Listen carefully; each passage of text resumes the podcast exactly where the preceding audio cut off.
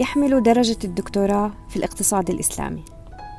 لكنه في جانب آخر مختص في عالم المعنى والحديث عن التزكية والقداسة. في زمن ما عاد المادي والروحي يجتمعان بل طغت المادة حتى كاد يغيب المعنى. في بيته وفي حديث خاص معه مع دكتور طالب أبو عواد حاولنا أن نكتشف بعض أسرار المسجد الأقصى والأرض المقدسة حيث جسد الله القداسة ذلك المعنى الروحي العالي غير الملموس أرضا فباتت الأرض المقدسة. كونوا معنا في حلقة جديدة من بودكاست بودكاست ملتقى القدس الثقافي. بسم الله الرحمن الرحيم. نرحب فيكم مستمعينا آه، آه، في بودكاست ملتقى القدس الثقافي. آه، وضيفنا لهذا البودكاست فضيلة الدكتور طالب أبو عواد. حياكم الله. أهلا وسهلا فيك الله يبارك فيك حياكم دكتور بداية تعرفنا عن نفسك بما تحب.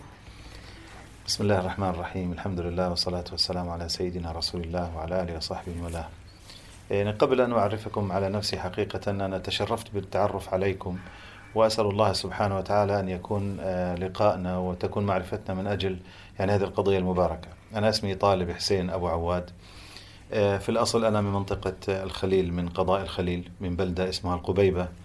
آه، هذه البلدة تبعد 28 كيلو شمال غرب الخليل وهي تقع تقريبا في منطقة وسط ما بين الخليل والساحل الفلسطيني الغربي.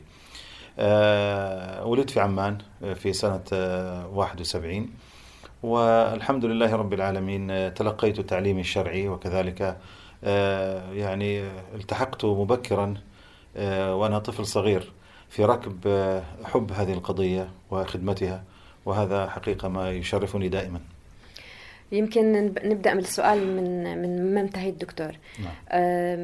عادة من يرتبط بالقضية ما نلاحظه إنه يمكن كان للبيت أثر في هذا الحب نعم. تذكر لنا قصة من الوالد أو الوالدة آه، غذى فيك هذا الحب غذى فيك حب هاي القضية. صحيح. الحقيقة كان من أوائل ما آه، ربطني بهذه القضية اسمي. سألت الوالد وأنا صغير جدا وكان اسمي غريب فعدد قليل من الناس من تسمى بهذا الاسم وأنا أحبه جدا حقيقة. فقلت لوالدي آه، رحمه الله لماذا سميتني هذا الاسم؟ فقال هكذا قدر الله عز وجل. لم يقنعني الجواب. فسألت أحد آه، أعمامي فقال لي والدك سماك بهذا الاسم لأنه كان محبا لأحد المجاهدين الذين كان لهم باع طويل في جهاد اليهود واسمه وهو من أقربائنا رحمه الله اسمه طلب صليط. فوالدك سماك بهذا الاسم تيمنا وهو لا يحب حقيقة والدي رحمه الله. كان له الكثير من يعني الوفاء والولاء لقضيته ولكنه كان منكرا لنفسه فكان لا يحدث الناس بذلك. فتعجبت وكانت هذه حقيقة انطلاقة الأولى في حياتي ولا زلت حتى هذه اللحظة وأبناء الحاج طلب صليط آه، رحمة الله تعالى عليه وأحفاده ما زالوا موجودين ونحن على صلة بهم ولله الحمد. فكانت هذه نقطة بداية ضخمة في حياتي باتجاه آه، يعني هذا الوطن الكريم. قصة الوالدة. أما الوالدة الحقيقة يعني إحنا كنا امبارح بنتكلم معها الوالدة ثورجية في الأصل. آه فهي الحقيقة يعني لا ترى في أي إنسان مهما كبر شأنه أو ارتفع مقامه لا ترى له كرامة إلا بخدمة القدس وفلسطين. ابدا. ومهما كانت جنسيته أو هذا لا هي بالنسبة إليها خدمة هذه القضية وانتماء لل ولها مواقف كثيرة حقيقة من الصعب حقيقة ذكرها لكن آه، تذكر الوالدة قصة أثرت فيك وأنت صغير أو أنت شاب معها؟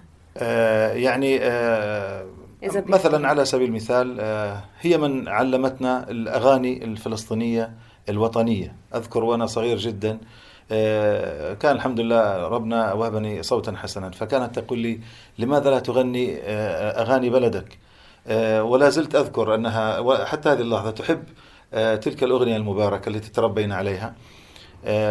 من سجن عكا طلعت جنازة محمد جمجوم وفؤاد حجازي.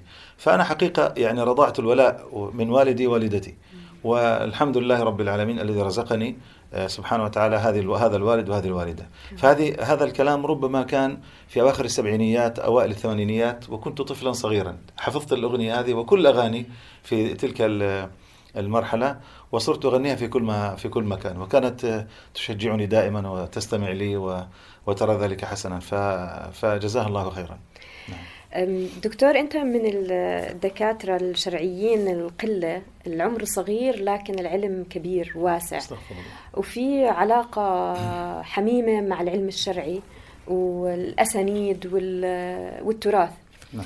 أه، يعني هو السؤال من شيوخك؟ ولعل شيوخ العلم الشرعي غالبا دائما بينحوا باتجاه العلم الشرعي بمنأى عن أي قضية أخرى. من من شيوخك كان عنده الجمع ما بين العلم الشرعي وتأصيل القضية الفلسطينية أو أو العمل لها؟ الحقيقة هذه القصة يعني آه، رائعة ومباركة وأنا أحب أن أتذكرها.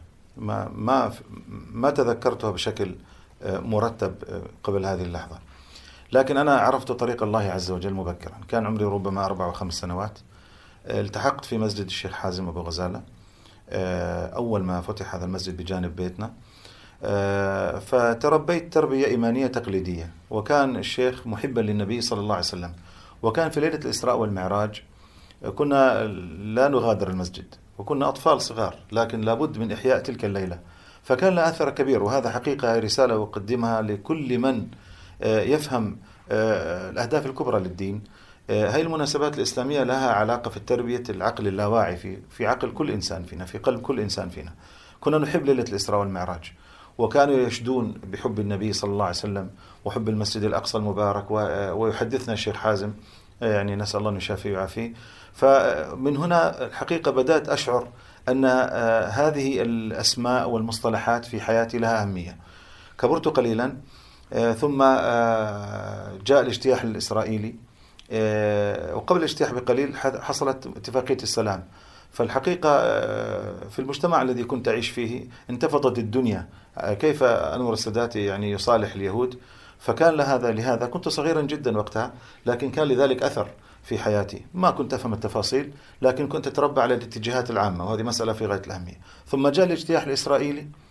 وكنت بحكم يعني أنا وعائلتي لجنوب لبنان أنا وعائلتي أبناء إخواني الكبار وأخواتي وعائلتي وأعمامي وجيراني كنا متابعين لهذا الشأن أولا بأول. فكان له أثر بالغ. ثم بعد ذلك بسنوات قليلة آه، آه، شرفني الله سبحانه وتعالى بالتعرف على الشيخ عبد المنعم أبو زنط رحمه الله. والشيخ عبد المنعم أبو زنط كان له أثر كبير حقيقة. آه، كنت أصلي في مسجد أبو هريرة والذي كان هو خطيبه واستمر في الخطبة في فترة طويلة وكان لا يتحدث إلا عن القدس وعن القضية المقدسة وكان له وجهات نظر ممتازة جدا. قبل الشيخ أبو زنط حقيقة كنت تأثرت كذلك أو بخط موازي بخطيب الأقصى وكنت ولا زلت أحب جدا أن أستمع إليه وهو الشيخ أحمد القطان حفظه الله ونفع الله به. فهذا جعل للقدس وحضور آه، كبير جدا في حياتي. فكنت دائم الصلة ودائم الاطلاع ودائم القراءة وأحب آه، والتقيت بعدد كبير من الناشطين وعدد كبير من المناضلين. التقينا بالحمد لله بعدد كبير جدا من من ابنائي من أبناء عمومتي ومن جيراني ومن العلماء الذين اهتموا بشأن القدس. كنت حقيقه آه، يعني آه، معجب جدا مثلا ببعض الدكاترة اللي يمزجون يدمجون العلم الشرعي بهذه القضية الكبيرة. ويتحدثون حولها بطريقة مؤثرة وطريقة ذكية. أذكر في سنة 1982 حضرت إفطار آه، كان عمري 11 سنة في كلية الشريعة في الجامعة الأردنية. وكان المتكلم في هذا الإفطار الدكتور أحمد نوفل. فكان حقيقة استغرب بوجودي أنا وابن عمي. وإحنا صغار لسنا من طلاب الجامعة. لكن سبحان الله العظيم لا ينسى الشيخ آه، أن يوجه كافة الحاضرين على اختلاف أعمارهم مستوياتهم إلى هذه القضية. فكان في ربط عاطفي وربط آه، عقلاني وربط ديني بهذه القضية. فيصبح أصبح الإنسان يشعر آه، حول هذه العلاقة كعلاقته بوالده ووالدته. العلاقة بالقدس والعلاقة بفلسطين يعني هي علاقة لا يمكن الإنسان أن ينفك عنها ولا يمكن أن يعيش بدونها. أنت دكتور وين درست بكالوريوس وماجستير ودكتوراه؟ أنا بدأت بدايتي البكالوريوس في العراق وما أتممت بسبب الأزمة. آه، آه، أكملت بعد ذلك في الأردن درست البكالوريوس في الأردن والماجستير والدكتوراه كذلك في الأردن في جامعة اليرموك. في العراق تذكر أحد كان له علاقة بالقضية الفلسطينية؟ كنت أصلي في مسجد اسمه مسجد 17 رمضان. وكنت آه، من الذين يصطفون عند خروج المصلين ليصفقوا للراحل ياسر عرفات. فكان يصلي في نفس المسجد. نعم كان خطيب هذا المسجد. آه، ربما لا تمر جمعة أو جمعتين دون أن أذكر القدس أو فلسطين. الشعب العراقي محب للقضية الفلسطينية. وأساتذتي الكرام الذين درسوني وزاروني في بيتي بعد آه، يعني ما جرى للعراق ما جرى نسأل الله أن يرد لها السلام. آه، الحقيقة أنه شعب وفي للقضية الفلسطينية محب للقدس. ولكن الشعب العراقي شعب دخل في يعني المعاناة من من من فترة طويلة جدا. لكن بدون شك لا يوجد خلاف على قضية القدس. قضية القدس قضية جامعة لكل الأطياف وكل الاتجاهات ولكل الناس وكل المستويات. فكان حضور القدس في العراق حضور ممتاز جدا بالنسبة لي. وهناك التقيت مع بعض الناس وبعض الإخوة الكرام اللي جاءوا من فلسطين وكان آه، آه، في فرصة للاطلاع على أحوال آه، أهلنا في فلسطين بشكل مباشر. وكان هذا حقيقة شيء جميل جدا. عشنا معهم سنة وكانوا ساكنين معي في السكن. فكنا دائما نتجاذب أطراف الحديث ونعرف تفاصيل التفاصيل حول آه، أوضاع آه، آه، فلسطين وأهل فلسطين والقدس وأهل القدس. دكتور أنت درست اقتصاد إسلامي. نعم. وإحنا في الملتقى كان دائما يفاجئنا انه دكتور طالب مع كل هالعلم الشرعي حوالين مدينة القدس وعلم جديد بالنسبة لنا. أنت دائما بتحكي دائما خطاب مختلف تماما عن أي خطاب بنسمعه. وهذا الخطاب آه، ما بمت بصلة لدراستك الاقتصاد الإسلامي يعني أنت ما بتحكي حول القدس كلام عاطفي أنت بتحكي نعم. كلام منهجي علمي أكاديمي من أين لك ذلك؟ من وين أجى العلم هذا؟ الحقيقة بجوز المسؤول عن هذه البدايات أنتم يعني جزاكم الله خير أنا كنت أتعامل مع القضية الفلسطينية آه، بوجهة نظر شرعية بحتة وبحكم عملي كخطيب من تقريبا بداية عام 1991 كنت أتعامل مع قضية القدس بحكم يعني اهتماماتي العادية أو يعني الزائدة إلى حد ما. بس لكن الوجهة الشرعية وجهة النظر الشرعية كانت هي السائدة والغالبة. مع يعني مع ال ال يعني الاهتمام الكبير آه، بالقضايا الفكرية المتعلقة حول القدس.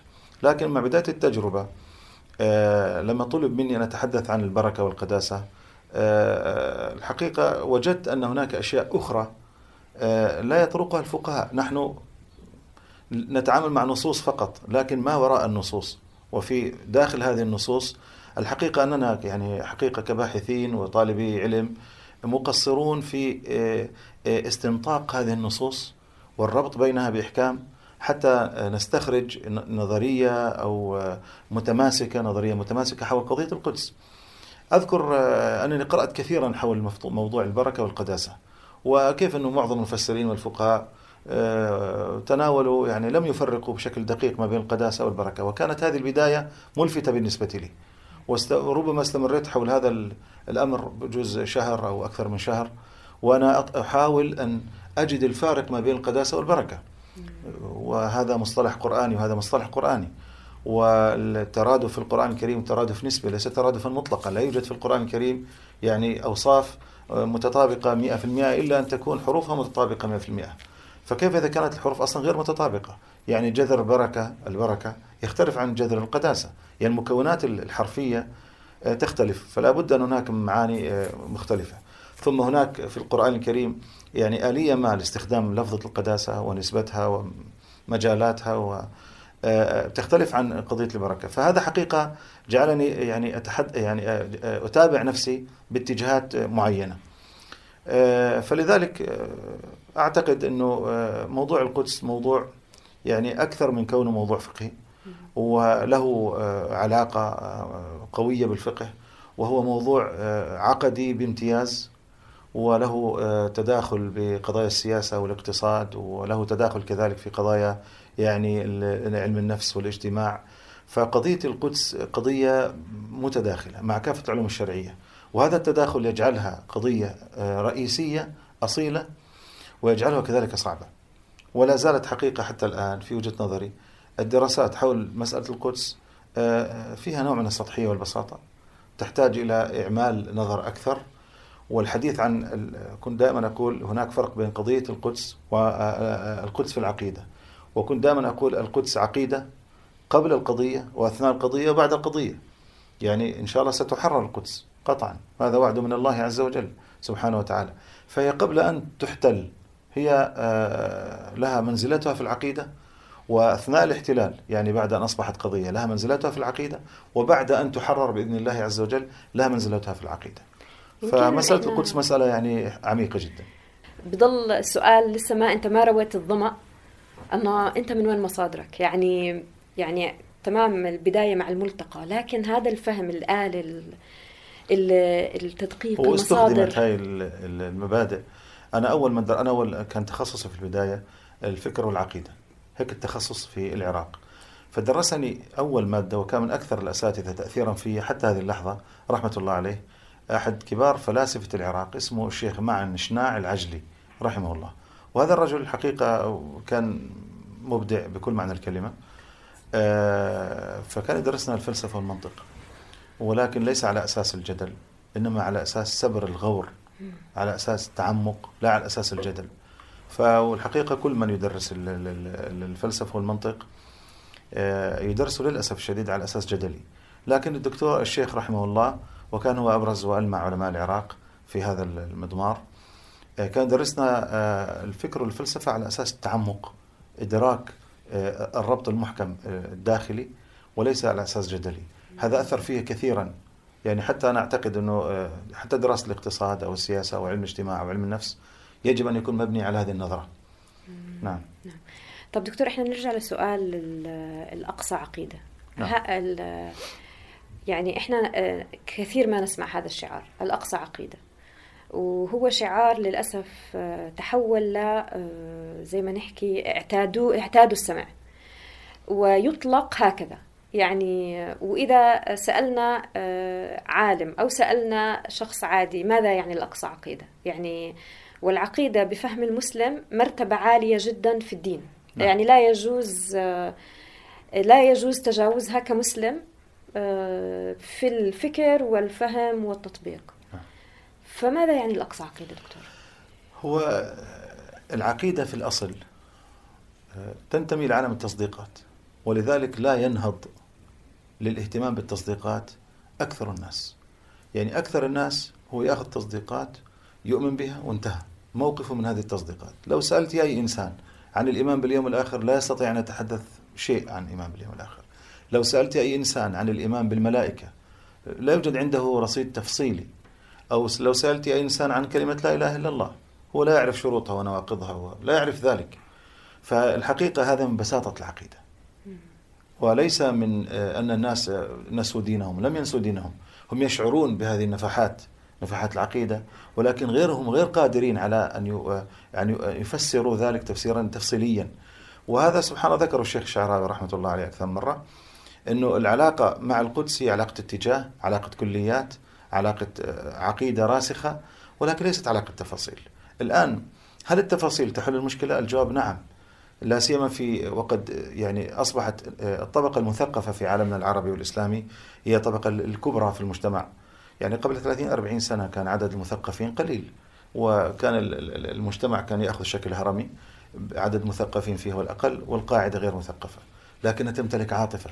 اليوم اختلفت الصورة. إحنا بحاجة حقيقة أن نحافظ على العاطفة التي هي انعكاس العقيدة عند عامتنا أو عند عموم الناس ونحافظ كذلك أو نحاول أن نقدم تصور تفصيلي للمثقفين حتى تكون العقيدة من حيث كونها تصور تفصيلي بالنسبة للمثقفين مهمة من حيث كونها عاطفة موجودة. تشعر بها أمي تشعر بها عمتي تشعر بها زوجتي تشعر بها طفلتي. فالحقيقة العقيدة آه، تتسم جزء من خصائصها الرئيسية العقيدة الإسلامية. جزء من خصائصها الرئيسية أنها بسيطة وأنها عاطفية في معظم مراحل الحياة عند معظم الناس. ثم القادرين على الفهم التفصيلي لهذه العقيدة يعني يقدم لهم الثقافة التي يريدونها. لكن دكتور الشباب في هذه الأيام يعني وأنت كنت مدرس في الجامعة نعم. ورأيت الشباب خلينا نحكي الشباب الباحث عن الحقائق. لا هلا ما بيروي ظمأه تجاه القدس فقط إنه تحكي لي العقيدة الأقصى عقيدة وانتهى؟ يعني الحقيقة مشكلة آه، آه، آه، استشعار الجانب العقدي. والتمكين النفسي والثقافي من هذه الشعارات التي هي أصلا شعارات أنا لا أستطيع أن أسميها شعارات هي أعمق من أن تكون شعارات. آه، هي يعني آه، عناوين كبرى لقضيتنا. هاي المشكلة ليست فقط في قضية القدس هي مشكلة أوسع من هيك. الشباب اليوم بسبب التعامل الشديد مع المادة والإعلام والتشتيت الثقافي والتشتيت الفكري صار استشعارهم للقضايا هاي أقل. فهي سمة العصر صحيح. ونحن نفهم جيدا هذا أنها سمة العصر. لما نشوف بعض المشاهد اللي تستدعى فيها الأمة بدون ضغوطات وبدون موانع لنصرة القدس. لما هاي المشاهد آه، يعني تبرز لنا آه، التعلق الكبير جدا جدا بشباب الأمة آه، في قضايا القدس. أحيانا لا يستطيع الشباب التعبير عن هذا التعلق لأسباب ما لكن لما يكون في عندهم قدرة أنهم يعبروا عن هذا التعلق الحقيقة ما عندنا مشكلة في هذا الموضوع. قضية القدس لا زالت حاضرة في نفوس الناس ولا زالت متينة ولا زالت قوية ولا زالت القدس تبكي يبكي جرحها كل من من من رآها. أنا أذكر آه، الحقيقة أني زرت آه، آه، يعني زرت في يوم من الأيام زرنا تركيا إسطنبول. فالتقينا في عدد من السياح من بريطانيا هم في الأصل من بنغلاديش أو من الهند. فبكوا بكاء شديدا لأنهم عرفوا أننا يعني قريبين جدا من فلسطين. لا زالت القضية موجودة وحاضرة والحقيقة عدم ظهور التفاعل لا يدل على عدم وجود الحقائق في قلوبهم. دكتور ما بنحكي عن تفاعل نعم. إحنا بنحكي أكثر ثالث أقدس مقدس لدى المسلمين تحت الاحتلال. نعم. واليهود الآن صهاينة يمارسون في عبادتهم عيانا. نعم. إحنا ما بنحكي عن تفاعل بكاء و يعني مليار ونص مسلم مش عارفين يحرروا المسجد الأقصى. هناك أسباب. حضرتك تفضلت دائما بتشرح لنا أنه آه، من شروط لا إله إلا الله آه، حب المكان. نعم. ويقع هنا المسجد الأقصى المبارك هذا الفهم يعني لو كان هناك تأصيل أكثر وأعمق وتبيان لخطورة آه، المسجد الأقصى المبارك ووجوده في العقيدة وأنه لا يجوز أن يبقى تحت الاحتلال. وفهم الأمة لهذا. أعتقد أنه حال المسجد بيكون حال مختلف نعم. اللي تطرحيه حضرتك كلام مهم لكن هو مش في سياق يعني وضع ومكانة المسجد الأقصى في قلوب المسلمين. هو في سياق أكبر وأكثر عمومية وأكثر تعقيدا. إحنا آه، بداية تحرير المسجد الأقصى المبارك ليس نقطة. هو يتوج بنقطة التحرير. لكن هو اتجاه. ولذلك نجد أن النبي صلى الله عليه وصحبه وسلم لم يسرى به في أول آه، ما نبئ عليه الصلاة والسلام ولم يحرر المسجد الأقصى المبارك بعد الإسراء فورا. آه، سبق تحرير المسجد الأقصى المبارك آه، سبقوا غزوة بدر وغزوة أحد وغزوة الخندق وكذلك غزوة خيبر وكذلك غزوة تبوك ثم فتحت الشام ثم بعد فتح الشام فتحت فتح بيت المقدس. هناك مسار للتحرير. يعني التحرير ليس نقطة هو مسار. والأمة لم تنحرف عن هذا المسار أبدا أبدا. لا زالت الأمة تسير نحو هذا الاتجاه. آه، مسجد الأقصى المبارك الوضع الصعب الذي يعيش فيه هذا المسجد المبارك الذي هو وطن الإيمان وطن العقيدة أحد أوطانها الثلاثة مثل ما تفضلتي هو آه، له مساس بأزمة المسلمين الكبرى. آه، فرقة المسلمين اختلاف المسلمين تفرق المسلمين انشغال المسلمين بهمومهم, اليومية ومعاشاتهم اليومية وأكلهم وشربهم. المسلمين أمام أزمة كبيرة وإحنا نعرف شو أسباب هذه الأزمة. أسباب هذه الأزمة عميق وضخم وعمره ربما مئات السنين. فلذلك من الصعب أن نتحدث الآن عن إمكانيات لدى عموم الأمة الإسلامية آه، آه، آه، تقربنا من النصر بشكل كبير. المطلوب منا ألا ننسى القضية. المطلوب منا أن نظل ثابتين حتى تأتي لحظة التحرير. هذا ما قاله الله لنبيه صلى الله عليه وسلم. قال سبحانه وتعالى وإما نرينك بعض الذي نعدهم أو نتوفينك. يعني قد ترى النصر بعينك وقد لا ترى النصر بعينك. مات رسول الله صلى الله عليه وسلم ولم يرى القدس قد تحررت. فلذلك يجب يعني أن نفرق ما بين نهايات المراحل وبين المراحل. نحن أمام مرحلة لم تنتهي بعد. التحرير يحتاج لقيادة واعية يحتاج لجبهة من الشباب المتفاني ثم يحتاج إلى مجتمع يحتضن هذه هذه الجبهة وهذا الشباب. هذه موجودة ولكنها لكن لم يأتي الوقت بعد. عندما يحين الوقت بإذن الله تعالى لن يتأخر التحرير بإذن الله عز وجل. الباطل ليس له وجود حقيقي لن يستمر. والأمة لن تموت. فنحن أمام. باطل لا يستمر وسيزول قطعا وأمة لن تموت. فلذلك قطعا التحرير قادم. ولكنكم تستعجلون. طيب دكتور المسجد الأقصى المبارك هو قبلة المسلمين الأولى. نعم. ونرجع للسؤال اللي حكينا أنه القبلة ممكن أن نتخذ موضوع القبلة فقهيا ولكن هناك أبعد من موضوع الفقه. وأنت كنت تتحدث عن القبلة ك كفكر وك بمنظومة الإسلامية هي ليست فقط اتجاه. صحيح. ممكن تحدثنا عن ذلك؟ بعض المفسرين آه، ومنهم آه، المفسر الشهير رحمه الله سيد قطب تحدث عن اتجاه تغيير القبلة على أساس أن تغيير القبلة ليس قضية شكلية. يعني أننا كنا نتجه من هذا في هذا الاتجاه ثم انتقلنا إلى هذا الاتجاه. وقد أكد القرآن ذلك فقال سبحانه وتعالى آه، ليس البر أن تولوا تولوا وجوهكم قبل المشرق والمغرب ولله المشرق والمغرب فإنما تولوا فثم وجه الله. القضية ليست شكلية.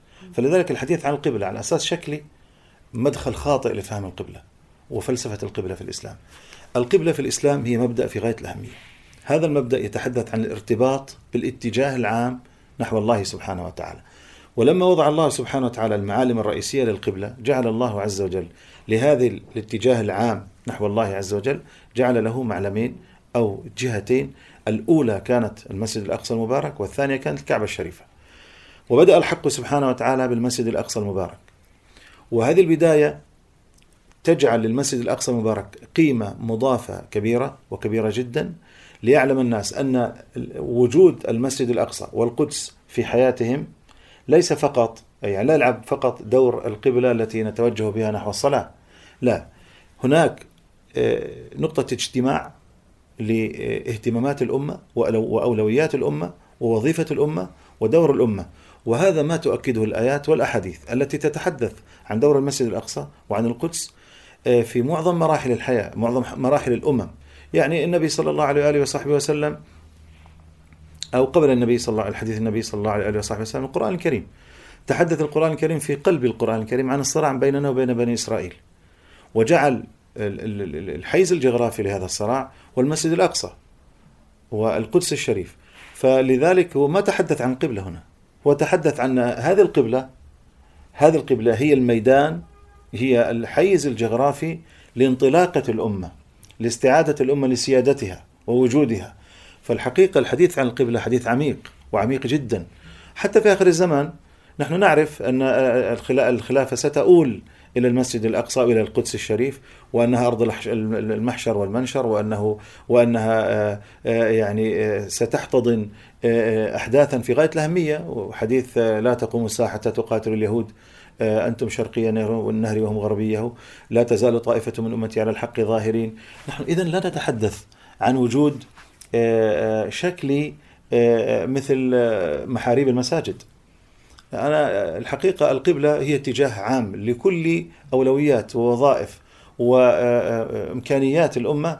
يجب أن تلتقي في نقطة ما فهي تلتقي وهذا حقيقة يفسر لنا إمامة النبي صلى الله عليه وسلم في الأنبياء في المسجد الأقصى في الإسراء والمعراج. ولو شاء الله عز وجل لجعل إمامة النبي عليه الصلاة والسلام في مكة المكرمة أو لجعلها في السماء ولو شاء الله لجعلها في مكان آخر. لكن أراد الله عز وجل أن يستلم النبي وكل حقيقة أئمتنا وعلمائنا الكبار بتحدثوا عن قضية استلام الإمامة وتتويج النبي صلى الله عليه وسلم بقيادة الدنيا في هذه المنصة. آه، كان أعجبني أحد علماء المغرب بيقول الله عز وجل له بيتين بيت أمن وهو مكة المكرمة وبيت غلبة وهو القدس الشريف. والبيت الغلبة يعني بيت المغالبة وليس الغلبة يعني أن لما مثلا على سبيل المثال العباسيين أزاحوا الأمويين واستمروا فترة يسيرة جدا في الشام ثم نقلوا الخلافة إلى بغداد. فاللي حصل من بغداد احتضنت الخلافة وكانت دمشق التي حاضنة الخلافة. القدس ليست آه، آه، آه، منصة للقيادة أي أنه بعد بعد انتصار المسلمين سوف تنتقل إدارة المسلمين إلى القدس. لا هنا هنا سيكون النصر ومن هنا ستكون الحركة. فلذلك أنا في اعتقادي أن مسألة القبلة مسألة عميقة وعميقة جدا ولها علاقة بالتاريخ آه، آه، مثل مسميه سيد قطب رحمة الله عليه لها علاقة بتاريخ الأنبياء. آه، واجب الأمة تجاه يعني السيادة على المسجد الأقصى المبارك إحنا يعني هو المسجد الأقصى خصوصيته أنه ثالث أهم مقدس لدى المسلمين.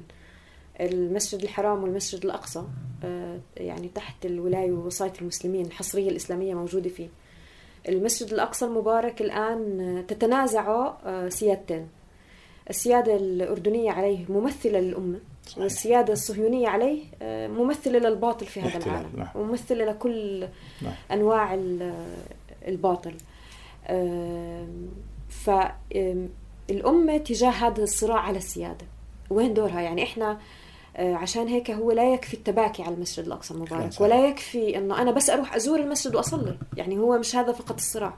المنحة أنه أنا ليس الهم أن أزور المسجد وأصلي فيه الآن وليس الهم أنه أنا بس أنه يكون إعماره فقط آه، جميل. هو حرب سيادة. وين الأمة عن هذا الدور؟ هو ليس فقط دور أردني.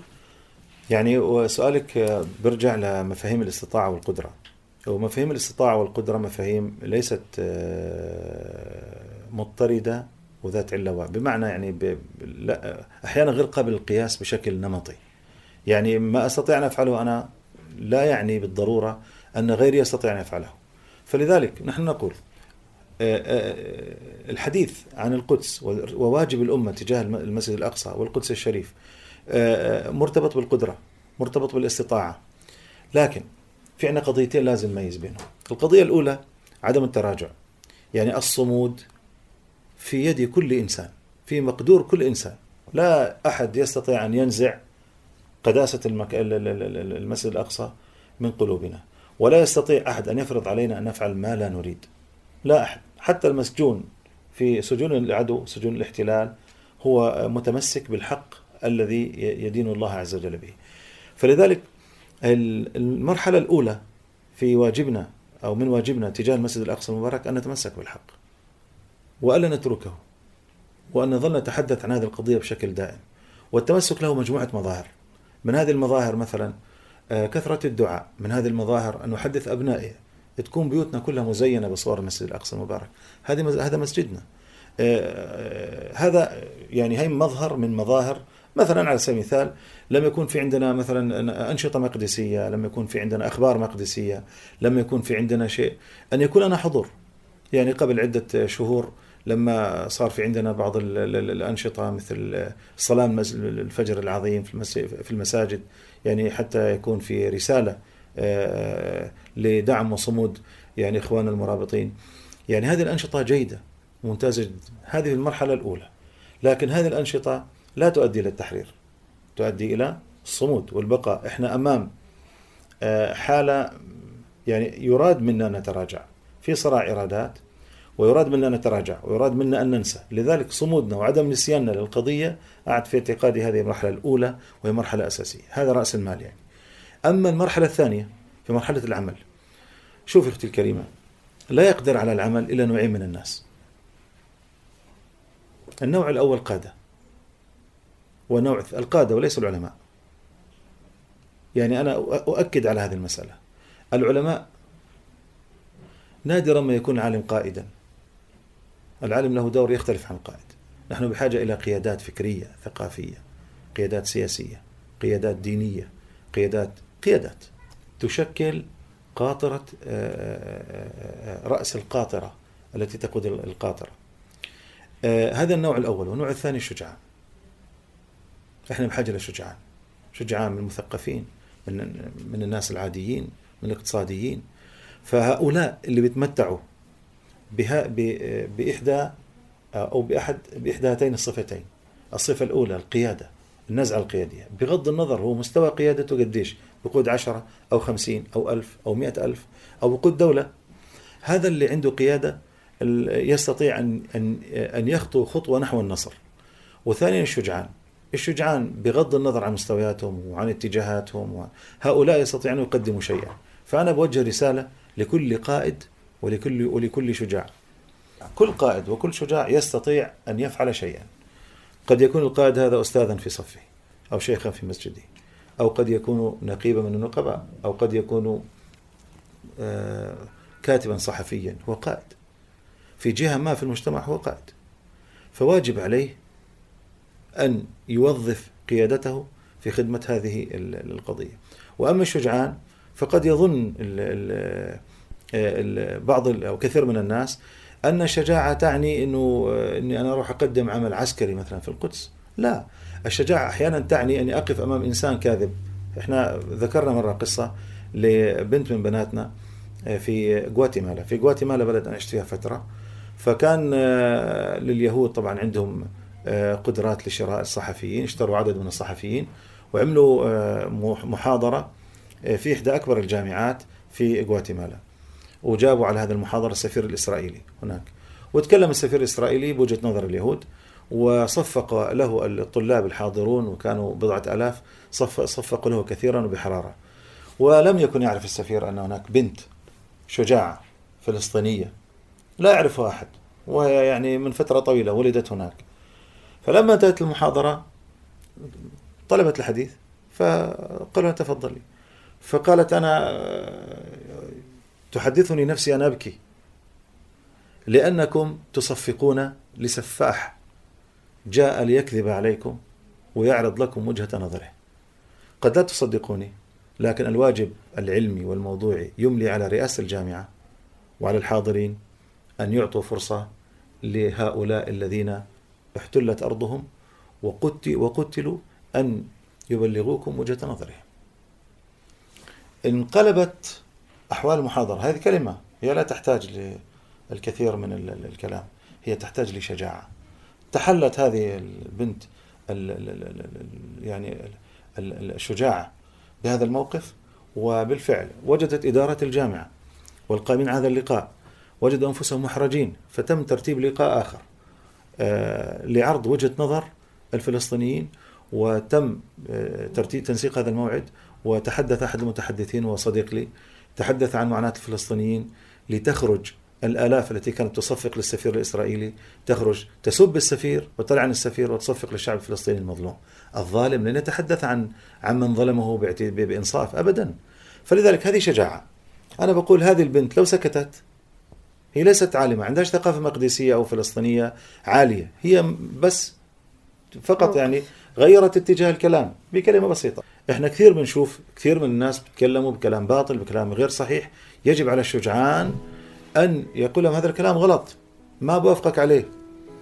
عرفت علي كيف؟ فهذه شجاعة مطلوبة.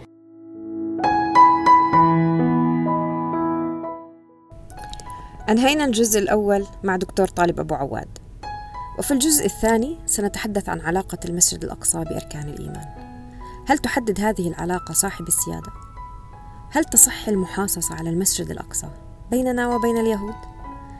ولنا وقفة وتعريج مع دكتور طالب عن دور الثقافة في تحرير القدس والمسجد الأقصى كونوا بالقرب